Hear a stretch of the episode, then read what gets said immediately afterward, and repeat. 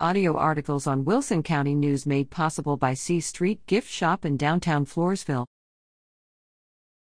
Elmendorf officer gets MADD award. Elmendorf police officer Matthew Red, flanked by Elmendorf Police Chief Marco Pena and Mothers Against Drunk Driving, MADD program specialist Irma Ledesma, displays the Heroes Award he received at the February 16 Elmendorf City Council meeting.